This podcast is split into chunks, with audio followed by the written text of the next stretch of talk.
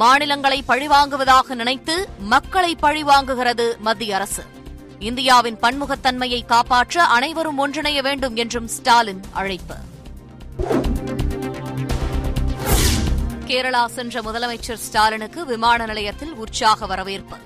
Marxist communist கட்சியின் அகில இந்திய மாநாட்டில் ஸ்டாலின் பங்கேற்பு. பினராயி விஜயனுக்கு புகழாரம். சிறந்த வழிகாட்டியாக திகழ்கிறார் கேரள முதலமைச்சர் பினராயி விஜயன். மாநாட்டில் பேசிய முதலமைச்சர் ஸ்டாலின் புகழாரம். மாநாட்டில் ஸ்டாலின் பேச்சு. மாநில உரிமைகளை பற்றி பேசும் உரிமை தமிழகம் கேரளாவுக்கு உண்டு. மாநிலங்கள் காப்பாற்றப்பட்டால்தான் இந்தியா காப்பாற்றப்படும் என்றும் ஸ்டாலின் பேச்சு.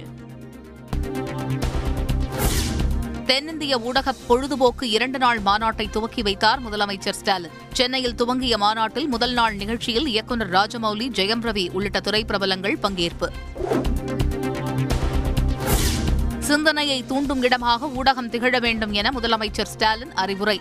திரைப்படங்களில் கஞ்சா குறித்த எச்சரிக்கை வாசகங்களையும் சேர்க்குமாறு திரைத்துறையினருக்கு வலியுறுத்தல்.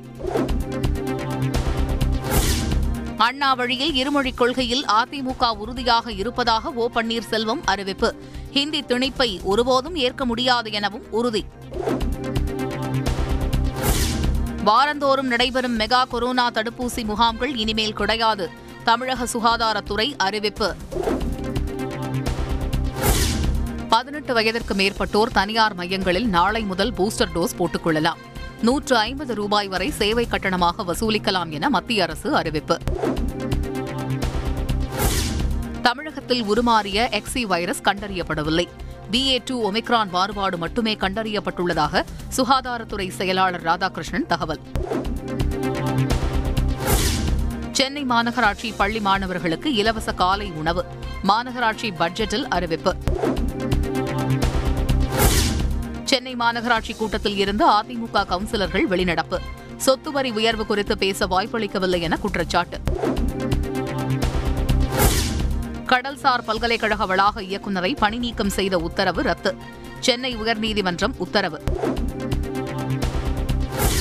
பெட்ரோல் டீசல் விலைக்கு ஏற்ப ஆட்டோ கட்டணங்களை மாற்றியமைக்க வேண்டும். தமிழக அரசுக்கு சென்னை உயர்நீதிமன்றம் உத்தரவு. கலைத்துறையில் சிறந்து விளங்கியவர்களுக்கு விருது. சங்கீத நாடக அகாடமி மற்றும் லலித் கலா அகாடமி விருதுகளை வழங்கி சிறப்பித்தார் துணை குடியரசுத் தலைவர் வெங்கையா நாயுடு. ஐந்து மாநிலங்களில் கொரோனா அதிகரிக்கக்கூடும் என மத்திய அரசு எச்சரிக்கை. கட்டுப்பாடுகளை கடைபிடிக்குமாறு கேரளா டெல்லி மகாராஷ்டிரா உள்ளிட்ட மாநிலங்களுக்கு கடிதம். இலவச திட்டங்களை அறிவிப்பது கட்சிகளின் கொள்கை சார்ந்த விஷயம் என்பதால் அவற்றை முறைப்படுத்த முடியாது. உச்சநீதிமன்றத்தில் தேர்தல் ஆணையம் மனு தாக்கல். மாணவர்கள் படிப்பை முடித்த நூற்றி எண்பது நாட்களுக்குள் பட்டங்களை வழங்க வேண்டும். பல்கலைக்கழகங்களுக்கு பல்கலைக்கழக மானியக் குழு உத்தரவு.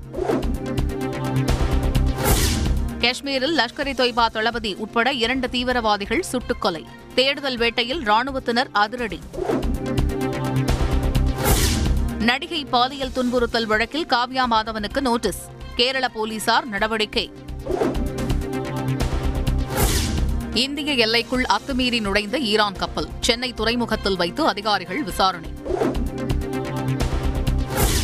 நீலகிரி கோவை தென் தமிழகம் மற்றும் டெல்டா மாவட்டங்களில் கனமழைக்கு வாய்ப்பு. சென்னை வானிலை ஆய்வு மையம் தகவல். இலங்கையில் ராஜபக்சே குடும்பத்தினர் பதவி விலகக் கோரி பிரம்மாண்ட போராட்டம். மஹிந்த ராஜபக்சே இல்லம் அருகே உள்ள பூங்காவில் குவிந்த ஆயிரக்கணக்கான மக்கள்.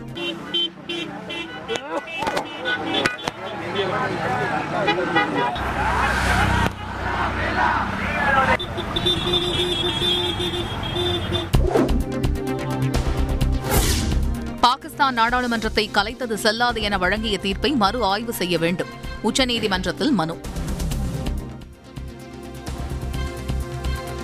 எத்தனை வகையான ஊடகங்கள் வந்தாலும் மக்களிடம் வாசிப்பு பழக்கம் குறையாது. தென்னிந்திய ஊடகம் மற்றும் பொழுதுபோக்கு மாநாட்டில் மாலை மலர் இயக்குனர் சிவந்தி ஆதித்தன் பேச்சு.